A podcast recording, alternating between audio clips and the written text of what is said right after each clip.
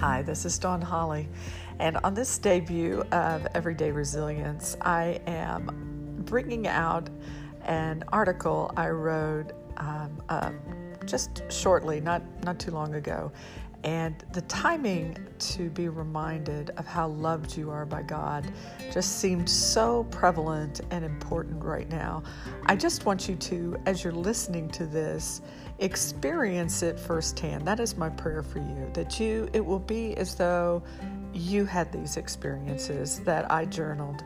Um, I did some research connecting these two as I felt led by them because each one was supernatural and needed. Uh, in my heart, to have an understanding of how God is reaching out to us in this time. Enjoy as though this is your personal experience.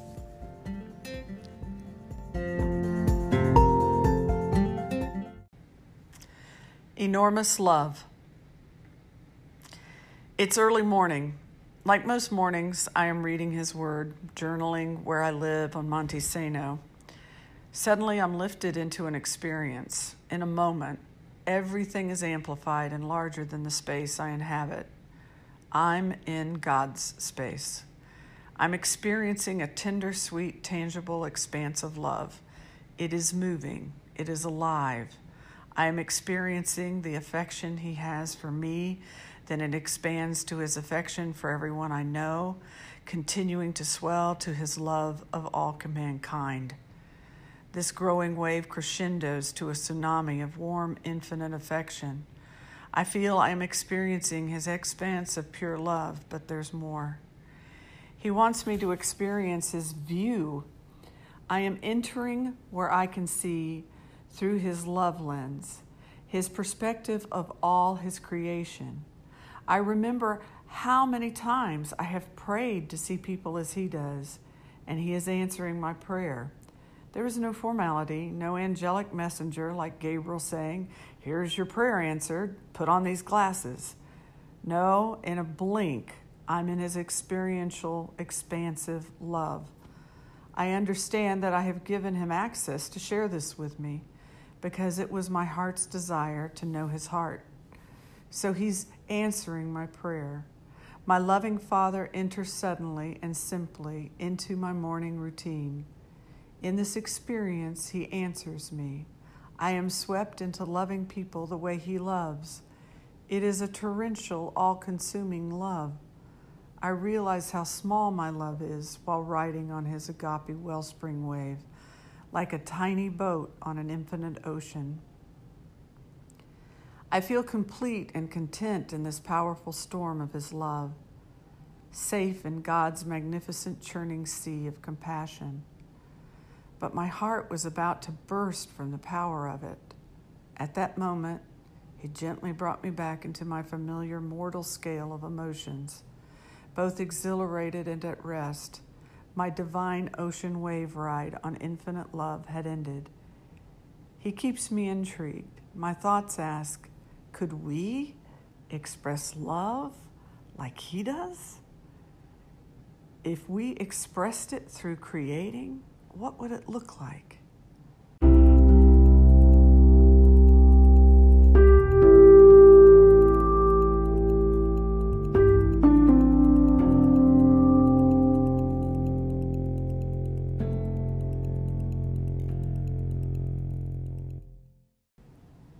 As an answer, I'm reminded of another recent mysterious encounter. I was in Washington, D.C., with a team of musicians, intercessors, and psalmists from Alabama. Together, we're visiting the Library of Congress. It's my first time to see this beautiful man made place. I don't know its history, but what happened that day wooed me to seek it. I'm taking a pause from this journal entry to say wooed is a weird word to say. but it's truly, I felt drawn in to discover the history and the mystery of this building. The Library of Congress, established in 1800, was destined to overcome harsh setbacks. Both buildings and books lost to war and fire. The building and books were restored to only see another fire loss. With more books and restoration on the horizon. A refined purpose to serve Congress and the American people set the course for this institution. The grand structure there today was built in the peacetime that followed the Civil War. In 1863, President Lincoln called for a day of humility, to fast and pray, to see peace in our war torn nation. It is worthy to note his clothing, closing words on this call to the nation. Intoxicated with unbroken success, we have become too self sufficient to feel the necessity of redeeming and preserving grace too proud to pray to the God that made us. It behooves us then to humble ourselves before the offended power, to confess our national sins, and to pray for clemency and forgiveness. Two days later, a shift occurred which influenced the war's conclusion in 1865.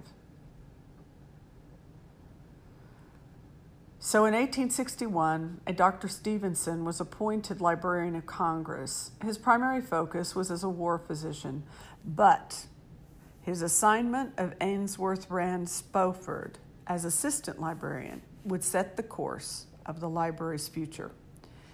It is this Ainsworth Rand Spofford who would have the greatest impact on our nation's oldest cultural institution. The Library of Congress was resurrected during the peace and prosperity of the latter half of the 19th century under Spofford, who was named director in 1865 and would serve through 1897. The structure we see today opened to the public in 1897, raised like a phoenix from the ashes of a war torn nation, bigger and stronger to be fireproof and built to last to be the largest library in the world. I learned there are 33 faces representing the people groups of our world on the outside of the building. Three artists did this commission. Could the artist trinity have been celebrating our Creator's creation in portraits, faces of mankind, all loved by our Creator? There were 33 years in the life of Christ, our Heavenly Father's Son the same Creator who loved the world so much, he gave this Son for all mankind to know him. But as I enter the foyer, before seeing the expansive beauty inside, I'm suddenly in an intense encounter.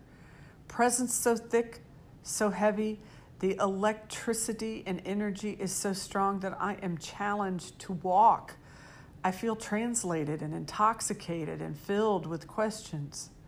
Lord, what am I to receive here?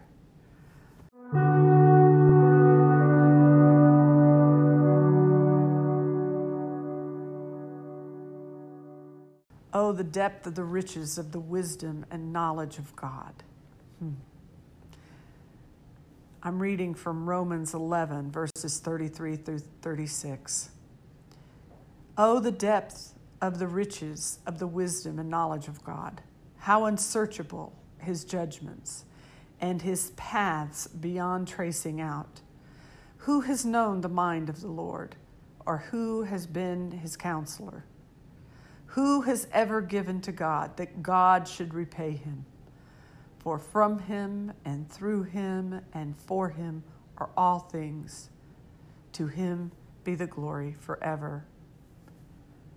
I'm in an overflow of affection and peace. Heavenly presence was on everything. I see the Gutenberg Bible, a blessing.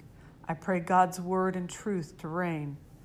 I realize now the Library of Congress encounter is related to the love wave he had just shown me. What does it mean? He loves us.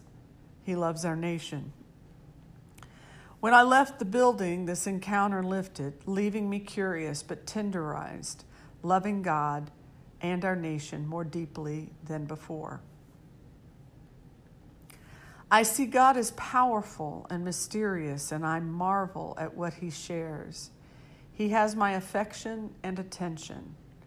These encounters reveal to me a Father who loves to surprise his children, to surpass our expectations with extraordinary encounters.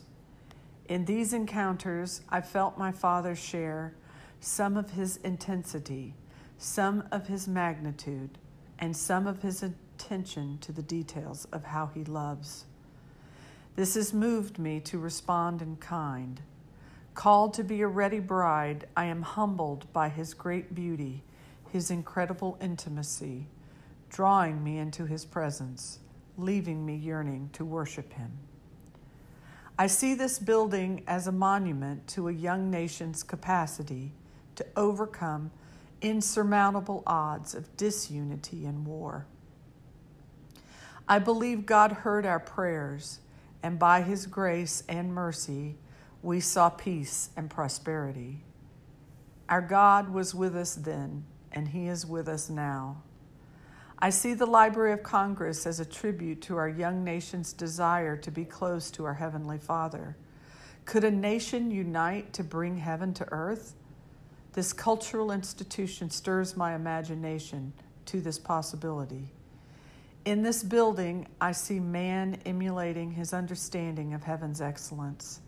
I see a space created to honor the idea of one nation under God.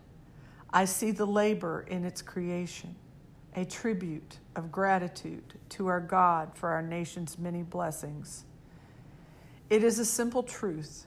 We are created in God's image and He loves us. I believe we can align with our Father to seek excellence in, for our nation.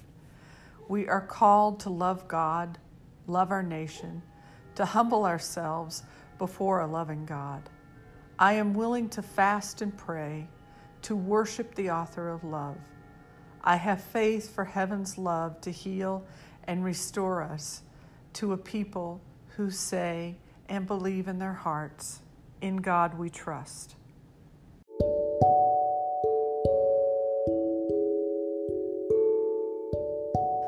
I pray these encounters will guide our thoughts, prayers, and actions for family our community, our nation, and our world to align with the powerful love of our Father to produce an excellent reflection of our Father's heart.